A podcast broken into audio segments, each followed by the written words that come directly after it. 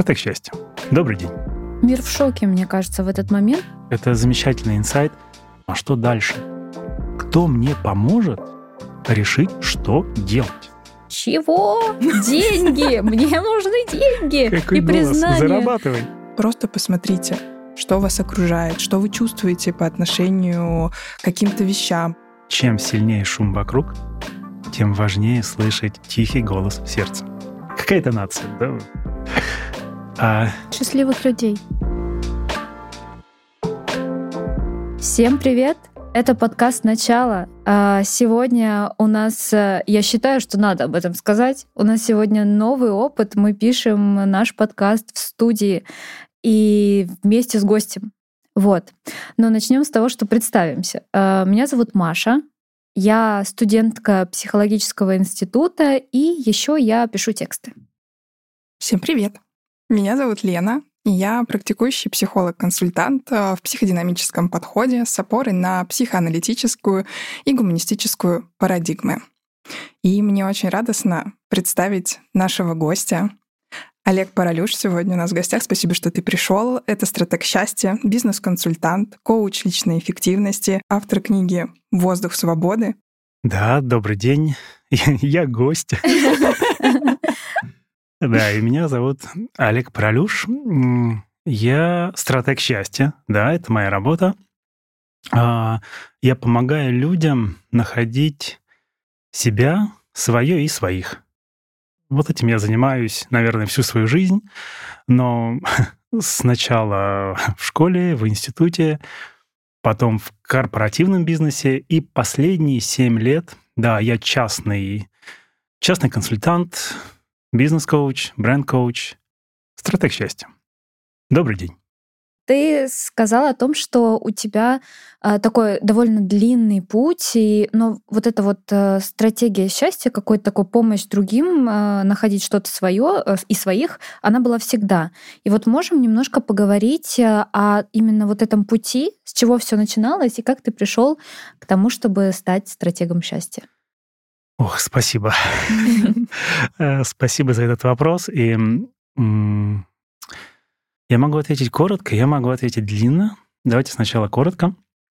Э, Ну, в 45 лет, даже так, около 40, да, вот в этот замечательный кризис между Мгм. 35 и 42, около 40, это мой любимый возраст, э, и мой, и моих клиентов, около 40, а, и мне пришлось ответить на вопрос, Олег, а что, как ты представляешь свои 50 лет?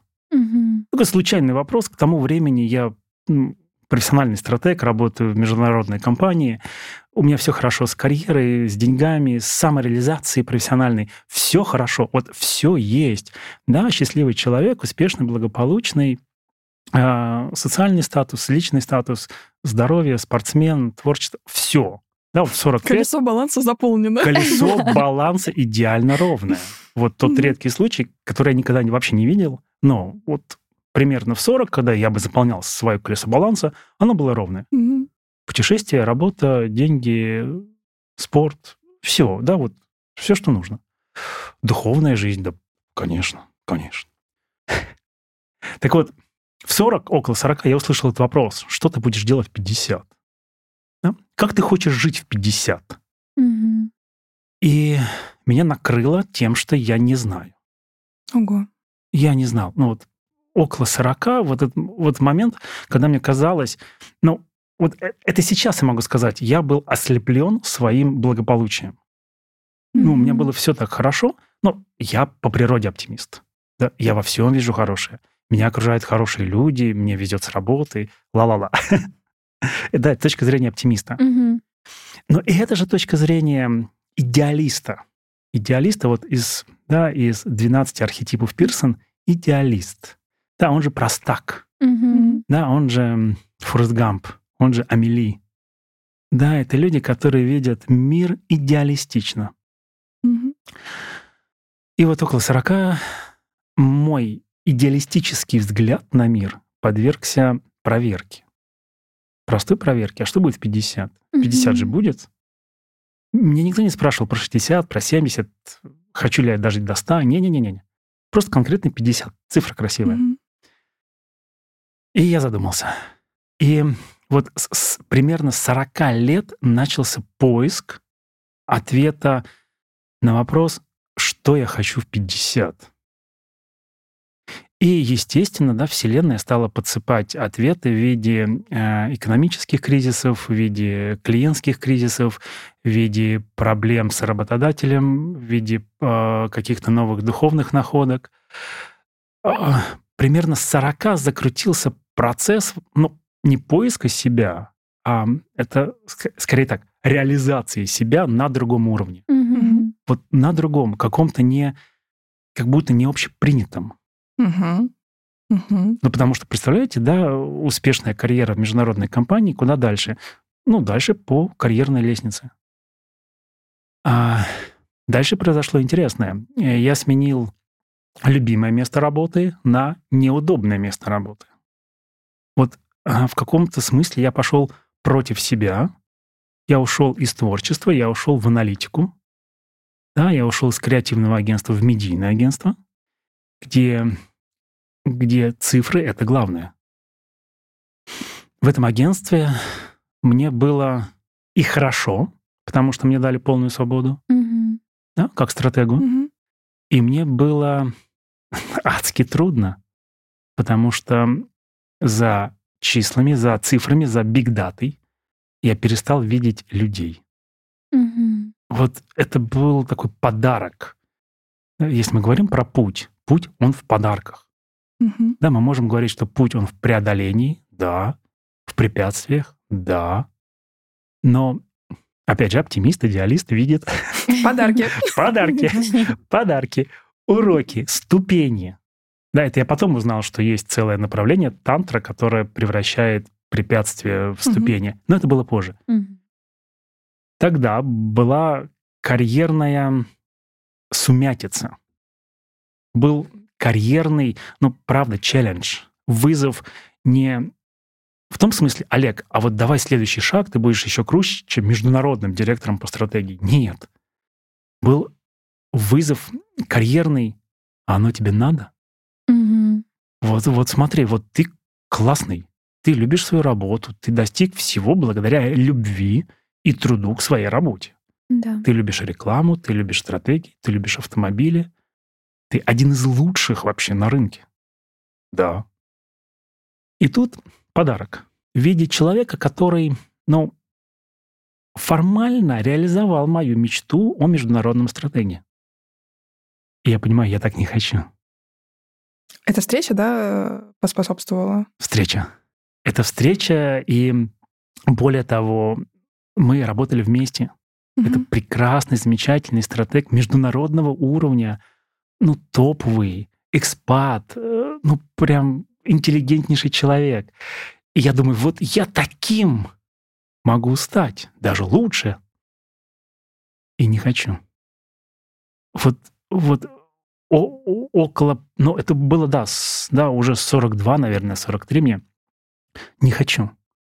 Я увидел а, деловую карьеру как а, конечный путь. Ну, как бы уже заранее пройденный. И я туда не хочу. А что тебе там не понравилось? Что было, может быть, в ощущении, в чувстве? Чего-то не хватало? Вот это человечности. Мгм. Вот это прекрасный вопрос. Да, я себе его тоже задавал. а Что же не так? Ну, формально а, ты делаешь любимую работу, получаешь большие деньги, э, у тебя все плюшки ну, директора, а ты работаешь э, с людьми, которые тебя слушают. А, Здорово. Мне не хватало, как я себе тогда сказал, человечности. Мгм. Я в том бизнесе перестал видеть человечность. Мгм. то, что меня в рекламу, в маркетинг, в брендинг, в бизнес-стратегии привело, да, вот та реклама, за которой я шел, на которой Мгм. я учился, да, вот сто лет рекламе, оно, оно растворилось. Более того, как стратег я увидел, что ну, оно и дальше будет растворяться. Мгм. И сейчас всякий раз, когда я пересекаюсь с рекламой, я тихо про себя говорю, какое счастье. что я уже не в этом. Я благодарен. Я благодарен Вселенной за то, что 22 года я профессионально занимался рекламой на высоком уровне. И теперь я благодарю за то, что я из этого вышел. А давай вот э, поподробнее как раз про этот переходный момент. Ну вот, когда начался поиск, а куда тогда? А какие страхи в этот момент поднялись? Или, или их не было, и сразу стало понятно, что хочу вот в коучинг, например, консультирование, А, в коучинг, ко- коучинг вообще появился в конце. А, вот так. Да, я, я вообще не знал, что такое коучинг. А, Подробнее, да, о переходе. Это настолько важно, что у себя на сайте я даже страницу посвятил этапам перехода. Мгм. То есть что происходило, я потом, да, уже рефлексировал, опять же, отвечая на этот вопрос, Олег, а как вы решились? В 45 такое не делают, а вот из карьеры в никуда, в неизвестность, э, была ли у вас страховка, ну и так далее. Мгм. Мы про это проговорим, да? Мгм. И я отрефлексировал, вспомнил свои этапы. А, Они, ну, достаточно универсальные для всех. Мгм. Да, эти, же этапы Кэмпбелл описывал в пути героя как мономиф. Да, и об этом очень много говорит еще Джеймс Холлис э, о перевалах. э, Именно в середине да, жизненного об- пути. Да, обретение смысла в середине этого пути. Франкл про это же. Да. А, все этапы известны, и я через них прошел. Да? А, Это, во-первых, этап сомнений и смятения, когда ты понимаешь, что-то не так. Мгм. И вот это ну, достаточно болезненное ощущение, и, насколько я понимаю, здесь очень многие ломаются. Конечно, потому что если вот возвращаться, наверное, к, к Холлису, он говорит о том, что у нас есть несколько стадий. И первая стадия, когда мы в детстве, это ось такая эго-семья. Вторая — это первая взрослость, и там начинается э, эго-мир, э, когда мы строим свои отношения с миром. А наша вторая взрослость начинается, когда мы как раз находимся вот на этой стадии перехода, и начинается развитие оси эго-самость Мгм. когда наши желания и вот эти потребности эго, вот то, о чем ты говорил вот в первой части, что ты успешный, у тебя карьера, у тебя все есть, все то, что так принято в этом мире. Эго было довольно. Да, да. А эго как бы в этот момент самость начинает звучать, и такой смысл. Какой смысл в этом во всем начинает задавать тебе вопрос? Но это очень неудобные вопросы. Этот переход, он сложный, потому что в нем тебе нужно в какой-то момент, возможно, даже понять, что ты не то, что, возможно, шел не туда, но этого тебе не хватает. И как будто бы нужно что-то еще, и есть такое ощущение, что нужно с нуля начинать. А, да, есть ощущение, оно оправдано, что нужно с нуля. На самом деле не с нуля, об этом тоже, да, можно Мгм. подробно рассказать. И это правда. А Особенность этого этапа — эго боится потерять накопленное. Да. Это прям вот на- наше эго, оно же накапливает. Мгм. Оно, оно, конечно, нам помогает. Оно Выжи- нам очень нужно. Выживать, эго нужно, да. Как я здесь слышал, э, расправиться с эго хочет только само эго. Это правда. Ну, И- И, немножко суперэго. Вот, и в этом этапе, когда ты, когда твое эго понимает, что пришло, ну, очевидно, да, вот, вернее так, не то, что пришло время расстаться с этим, а это встает под вопрос, под сомнение. Притом, нужно ли нести это дальше? А оно все такое блестящее, красивое. Эм, у меня всегда была ассоциация с кителем, да, Мгм. мундир, мундир, погоны, медальки. И вот выход из найма — это снять мундир. Мгм. И посмотреть, а кто там. А кто там? Э, Не просто посмотреть, ты, может быть, и знаешь, кто там. Выйти в мир без мундира. Мгм. Вот тут начинались такие прям открытия, что, Олег, мы вас не знаем. Мгм. Подождите, я же стратег, я же вот из этого агентства. Не-не-не-не, все, вы не из этого агентства. Мгм. Мир не принимает. Мир нас принимает по нашим статусам. Мгм. Мир в шоке, мне кажется, в этот момент. И близкие могут быть в шоке тоже, потому Это что у да. них-то одни ожидания и представления о том, как ты э, Это- жил и, ну, может быть, должен жить эту жизнь. А ты такой, ну, как бы, да нет, Да, хочу по-другому. Хочу по-другому. Да, Маш, это замечательный инсайт. Мир в шоке.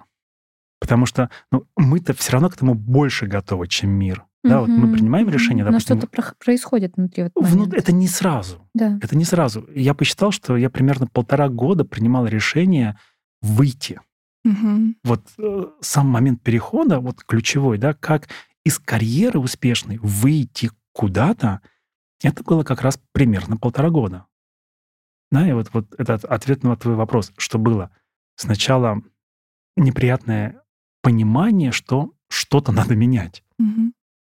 И в этот момент, да, шок, притом он такой скорее пока внутренний, потому что ну, для других ты остаешься тем же. Ты просто, ну, я стал халтурить. Ну, Я, я прям на работе стал себя вести так, что все, мне это неинтересно. Это стало Мгм. проявляться. Да? Естественно, это вылилось в то, что через какое-то время мы решили расстаться. Но это начало проявляться. И в этот момент я пошел к психологу. Мгм. Да, впервые в жизни я работал с психологом, и запрос был, что со мной не так. Мгм. Очень популярный запрос э, в терапию. Сделайте это обратно, чтобы все было нормально. Вот, вот до этого я не дошел. Я, я не просил обратно. Я только вперед. Ну, Но, это прекрасно. ну что со мной? Что за ерунда? Вот почему? Почему вот сейчас, когда, казалось бы, должна развернуться карьера, я чувствую, что все, мне хватит. Мгм. Притом я это чувствую заранее. Но я стратег, я вижу вперед. Я вижу, куда идет индустрия, я вижу, куда идут люди. Я туда не хочу. Мне, кстати, это помогало очень. Вот профессиональное чутье, видение картины, да, вот видение леса за деревьями очень здорово помогало. Я, собственно, на этом и построил частную практику. Да, и помогаю людям расширять их контекст видения. Мгм. И в тот момент, э, да, психолог мне помог э, решить этот вопрос. Со мной все в порядке. То есть вот он меня как бы вернул э, в понимание, что все хорошо, что вот да, это нормально, в этом возрасте это, это происходит, ла-ла-ла. Мы недолго поработали, примерно 3 или 4 месяца. Мгм. Мне хватило, чтобы понять, что все в порядке. Но а, вот это а, ну, как бы э, психолог вернул меня снова в норму, Мгм. и в этой норме я стал ощущать зов. Мгм. Вот до этого я ну, упирался. Ну, реально, я не хотел слышать, что надо что-то менять. Мгм. Только из ясного состояния, благодаря психологу, я стал прислушиваться, что вот что-то тянет. Вот тогда же я понял, что не хватает человечности. И тогда же я задался вопросом, а что дальше? Кто мне поможет решить, что делать? И только в этот момент, это примерно 2015 или даже 2016 год, появился коуч. Как ответ на запрос, что делать, Олег, тебе к коучу. Я говорю, кто такие коучи? Что это вообще? Мне сказали, слушай, ну коуч, он как тренер, он как наставник, он тебе поможет, вектор задаст. Мгм. Ты вот иди, найди, их много коучей, выбери своего, и он тебе поможет решить, что делать дальше. Вот тогда появился коуч. Да, то есть, э, смотрите, сомнения, готовность слышать зов и э, важный момент — готовность принять помощь. Это, Мгм. правда, очень важно в этом периоде, потому что одному бывает с этим тяжело. Да не то, что бывает, с этим очень тяжело одному. Это адски тяжело. Одному всегда тяжело. Мгм. И вот здесь, здравствуйте, тараканы, успешный мужчина просит помощи. Да, я вот сижу и об этом думаю. Вообще, мне кажется, сейчас банальную вещь скажу, но правда же в обществе все равно принято, что мужчина сильный, мужчина добытчик, у мужчины не может быть сомнений. А Если, если не карьера, слышать свой голос, идти на зов сердца. Чего? Деньги! Мне нужны деньги! Какой и голос? признание. Зарабатывай. Да. И поэтому это, конечно, э, ну, это восхищает очень, когда все-таки, ну, как бы, Есть другие Вот, примеры. да, есть другие примеры, и есть смелость на то, чтобы попросить помощи, признать, что что-то не так, взять и поменять, сделать что-то. И как ты с этим справился? Да. Ты начал об этом говорить. Я справился, и мы справились. Мы с Андреем, с моим коучем справились замечательно. Мы проработали да, несколько, несколько пулов сессий. Сначала мы работали над гипотетической а, идеей выхода из компании. Мгм. А, а потом, после заявления об уходе, о непосредственной реализации того, что я уже не в компании. Мгм. То есть первый шаг, он ну, был подготовительный. И опять же, это сказалось и на моем поведении, и на отношении компании их ко мне. Это было видно. И ну, я э, честно выполнял свои обязанности, но уже без энтузиазма. Ну, А конечно, когда, мне кажется, не горит, то откуда он возьмется, этот энтузиазм? Там был целый... с- Смотрите, сейчас, да, вот я вспоминаю, что была целая череда знаков, и у каждого человека это есть. И, Конечно. и сейчас в личной работе я говорю, внимание наше все, обращайте внимание на знаки. Вселенная вам подсказывает, Вселенная вас не оставит. У меня этих знаков было, ну, хорошо, внимание развито.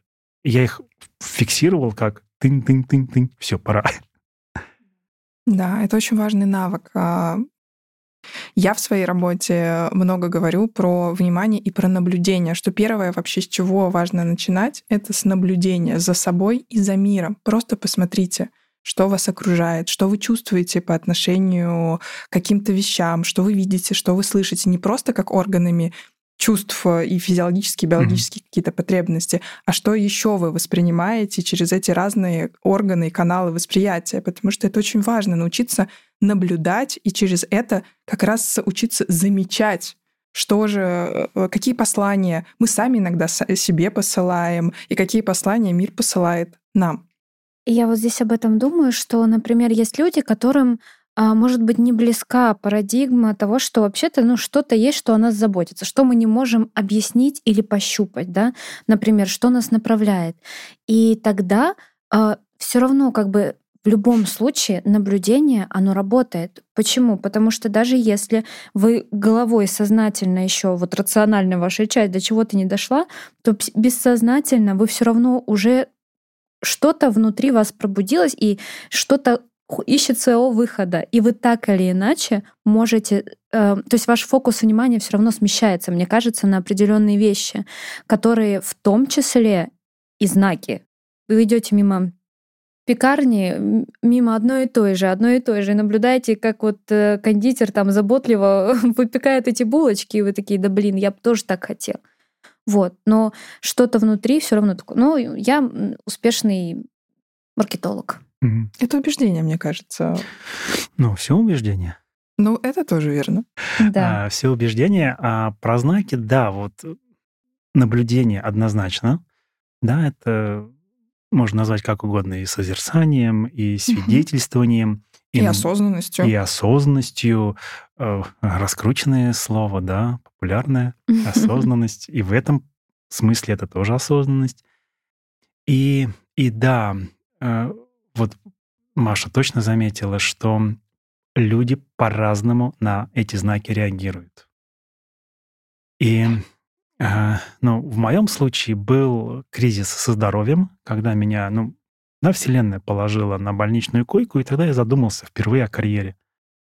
Ам, вот очень у многих именно такие кризисы здоровья, либо жестких потерь, либо каких-то глубоких разочарований являются той встряской, которая ну, направляет вот к тому большему, Мгм. что вот, ну, в твоих руках лишь часть Это правда. того общего, что за тобой стоит. С точки зрения психоанали... ну, как бы психоанализа есть а, такой взгляд вообще на конверсионные симптомы, на психосоматику немножко другой взгляд. Я сейчас про конверсионные симптомы. Это как раз э, про телесные симптомы, Мгм. что тело э, начинает, когда наша психика не справляется, э, подключается тело, и тело всегда говорит гораздо громче. А, И это как карта. То есть даже психоаналитики смотрят на все эти симптомы как на карту, на которой что-то нарисовано, и что-то пытается нам рассказать, какую-то историю, которую мы не можем рассказать словами, пока она еще вот сюда в голову не дошла. Красиво, да. А мы тело... просто можем не пускать вот сюда в голову. Конечно. Страшно, потому что... Ну, психика Страшно. сопротивляется, это правда. А тело уже ее говорит, ну, уже дает сигнал. Тело больше, чем эго. Тело тело больше знает. Да, и наша любимая телеска, она, конечно... Опять же, та, та же телесная терапия, она прежде всего про наблюдение. Угу. Да, Очень мы, много. мы смотрим, да, что вот мы обращаем внимание. Да, почему я так люблю внимание? Я, я вообще утверждаю, что если сводить счастье к одному ключевому навыку, угу. вот тренируемому, хорошему, обычному, знакомому всем навыку, это внимание. Это вот внимательность. Это умение направить свой фокус. Да, и самый сложный, на, на мой взгляд, навык, потому что сейчас, во-первых, что мы имеем в нашем времени? Э, у нас у всех э, вот это вот кликбейт, то есть мы постоянно быстренько все пролистываем, у нас очень большой поток информации, и поэтому со, за, э, сфокусировать свое внимание на чем-то, кажется, что ну да мне нет времени на это. Я бегу, я, мне срочно надо скроллить ленту, посмотреть, какие новости, ответить коллеге в чате и, и добежать вообще до ближайшей кофейни, чтобы быстро что-то перехватить, вернуться в офис. Ну, то есть, в принципе, как будто бы вот э, настолько кажется, что э, что это как будто вот в современной, обычной, классической парадигме, как будто это невозможно. И как, но с другой стороны, действительно же, чтобы услышать себя, это единственный возможный инструмент. Единственный. Чем, чем сильнее шум вокруг, тем важнее слышать тихий голос сердца. О, прекрасная фраза. Да. Хочу это на толстовке написать. Когда-нибудь ждите мерч от начала. Да. Судя по всему. Мерч это очень хорошо. Какие-то такие фразы, э, хочется их забрать с собой и где-то закрепить. Ну, то есть это правда, что-то, что хочется... В общем, очень классно прозвучало. Спасибо. Я люблю слова, помогающие выразить смысл.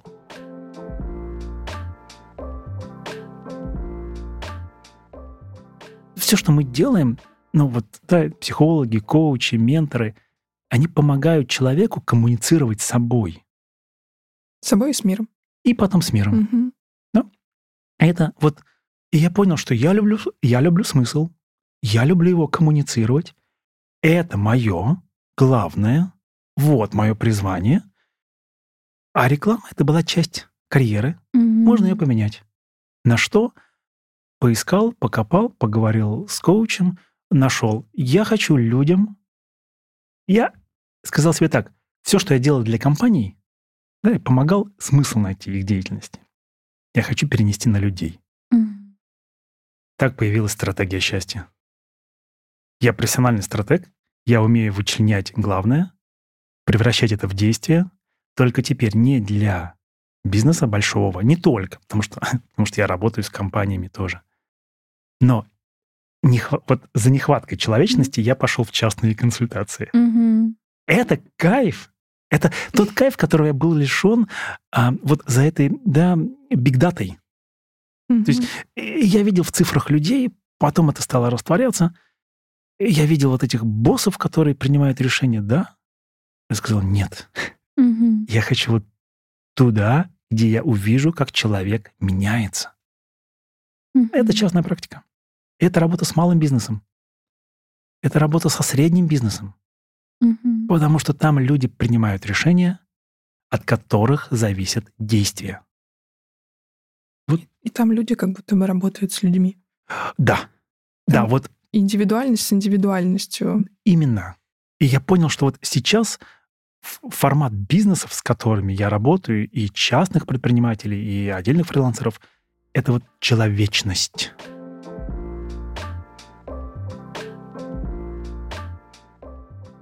У нас есть такая рубрика цитаты от Холлиса.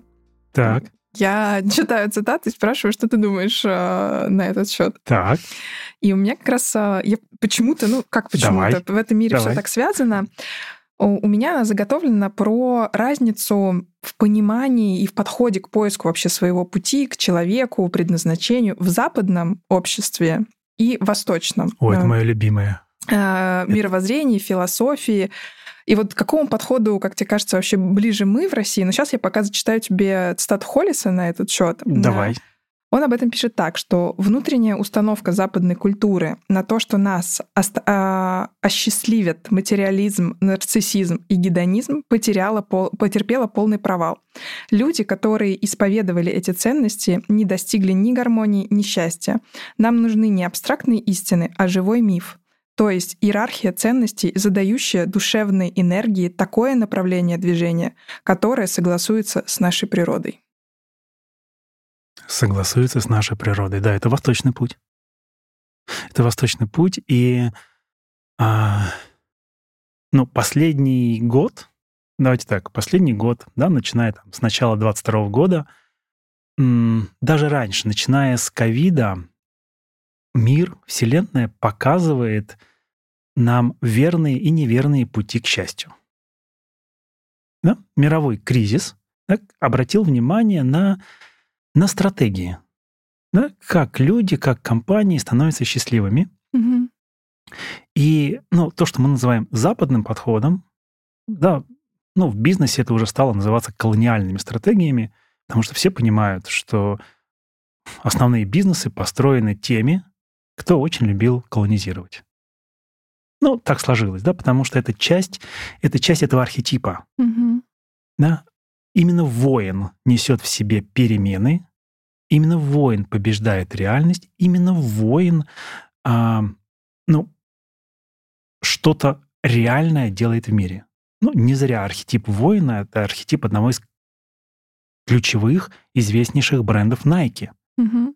Nike — победа. Победа. Значок Nike, свуш — это крыло богини Победы стилизованное.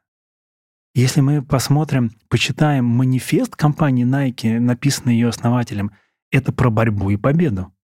Mm-hmm. Это в чистом виде реализация колониальной стратегии. Да. И долгое время, естественно, это помогало. В результате мы получаем тот кризис, который мы получили.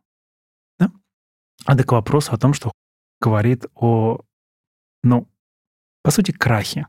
Угу. Крахе привычных западных подходов к счастью. А, есть восточный подход. Да? Если западный направлен на индивидуализм и разделение, ну, просто потому что это часть архетипа определенного, да? Угу. То восточный направлен на целостность. Мы где-то посередине. Мы где-то посередине. Это уже неплохо. Это уже неплохо. Мы вот э, э, сейчас попробую политкорректно. У нас наше преимущество, вот географическое прежде всего, да, я не говорю про нации. В, в каждом из нас намешаны разные нации, и нации — это просто ярлык. Угу. Вот я вообще не про нации, да? Я человек, который улыбается и видит во всем хорошее. Какая, это нация?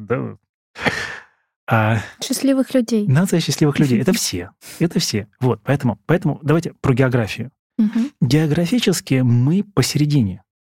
Мы между мудростью Востока, вот этой глубокой, 25 лет, 25 веков, да, 2500 лет существует ну, идеальная система счастья, да, открытая индийским принцем.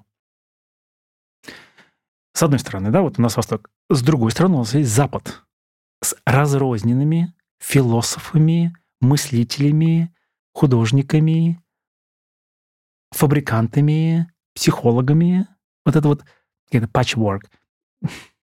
Как это по-русски? Лоскутное одеяло. Да, лоскутное. Международный опыт, английский язык э, люблю. Люблю английский язык. А это, кстати, да, вот английский язык, работа с международными компаниями очень здорово помогла понять их образ мышления. Вот что за ними стоит. Притом я работал с американцами, с европейцами и с японцами. И вот этот контраст, когда ты, условно говоря, утром общаешься с японской компанией, а вечером с американской, это прям, ну это вот, ну сначала это рвало мозг. Угу. Да? потом стало собираться в какую-то основу. Так вот, мы посередине. Мы посередине между разрозненностью, но притом связанные с разрозненностью самой Европы. У них так. Им нужно было каждый клочок самому возделывать. Мгм. И это прекрасно.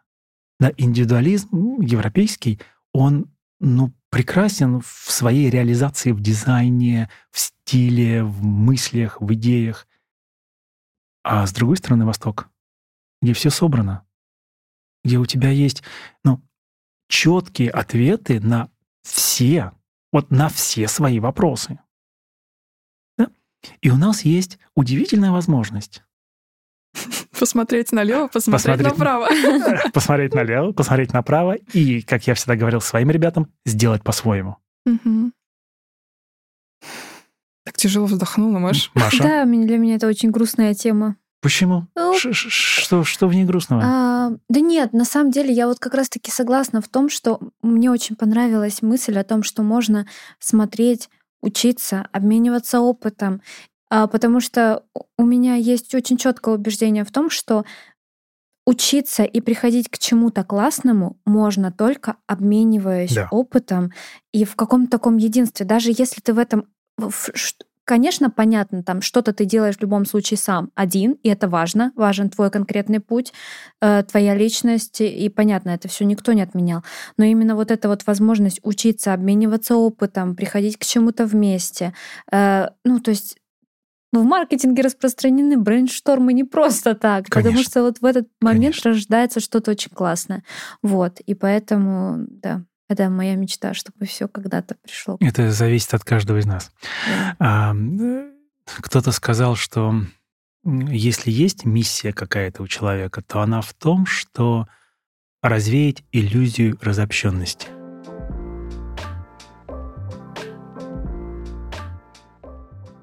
Мне хочется перейти э, К Блицу. к Блицу.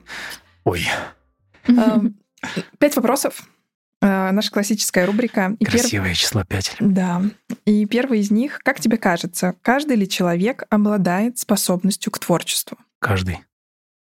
А однозначно, мир — это творение, мы — результат творения. В каждом из нас энергия, которая сотворила мир, это значит, каждый из нас творец.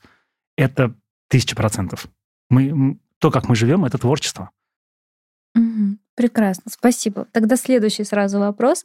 А как ты считаешь, вот есть такое э, стереотипное выражение «найди себе работу по душе, и тебе никогда не придется работать». Согласен ты с этим или нет? А, и да, и нет. Мгм. И да, и нет. Что значит по душе, и что значит не надо работать? Э, Работа это, это деньги. Мы работаем за деньги. А Душа отдыхает либо в хобби, либо в реализации призвания. Лиз Гил- Гилберт про это очень хорошо сказала. Да, у, вас, у нас есть хобби, у нас есть работа за деньги, у нас есть карьера, когда мы любим работу за деньги, и у нас есть призвание, это то, что мы не можем не делать. Мгм. А Брэндон Бушар сказал, vocation needs no vacation. Призвание не требует отдыха. Мгм. Призвание — да, но призвание — это не всегда работа. Вот поэтому и да, и нет. А если моя работа, это вроде бы кажется мое призвание. То ты за нее получаешь деньги, Да, но это все равно работа. то ты получаешь благодарность, и все равно, если это работа, тебе нужно отдыхать. Спасибо. Отдыхать нужно. И еще три вопроса. Они из э, книги, которая называется «Кафе на краю земли». Там э, человек приезжает в кафе, случайно попадает в него, открывает э, меню, и там на задней стороне написано три вопроса. Почему ты здесь? Почему я здесь? Вообще, вот Как хочешь отвечать на этот вопрос, так и отвечай. А, так, так я, не только конкретно. я отвечаю на этот вопрос всегда, по-моему, одинаково, потому что так сложилось. И мне кажется, оно подходит идеально ко всему. Тот случай, какой вопрос, такой ответ. Да. А следующий вопрос, он немного такой экзистенциальный, на мой взгляд. А боишься ли ты смерти? И да, и нет. А, Этому вопросу, этому ответу научили меня японцы. И да, и нет. А С точки зрения бренного тела еще боюсь. Мгм. С точки зрения бесконечного, безначального сознания не боюсь. И 7 лет изучения буддизма и в том числе подготовка к смерти очень здорово помогают не бояться смерти на бытовом уровне. Спасибо. Класс. И последний вопрос. Удовлетворен ли ты? И да, и нет. И да, и нет. Э, Я не могу сказать, что я не удовлетворен, потому что ну, я счастлив. И я не могу сказать, что это на 100%, потому что есть куда расти. Вот так. Спасибо вам, дорогие. Ну что, на этом мы будем заканчивать наш подкаст. Мне кажется, получилось невероятно глубоко, Ох, интересно. Есть э, о чем подумать после и какие вопросы себе, скорее всего, они всплывали в момент прослушивания, поэтому побудьте с ними, задайте их себе. А мы благодарим бесконечно Олега. Спасибо тебе за, хочется сказать, твою душу. Вот, она Так и есть. прекрасна. Спасибо, вам за Спасибо. ваши, это же встреча душ. Да, похоже на то. Да, спасибо Да. большое. За тепло, за Душ- сердце. Душевный эфир. Да, это правда. Ну что, друзья, и в конце классическая нотка. Подписывайтесь, ставьте лайки и не забывайте, что у нас теперь есть Бусти, где вы можете поддержать наш проект, а также найти больше эксклюзивных материалов. Да, всем спасибо и до встречи в следующем выпуске. Пока-пока. Пока.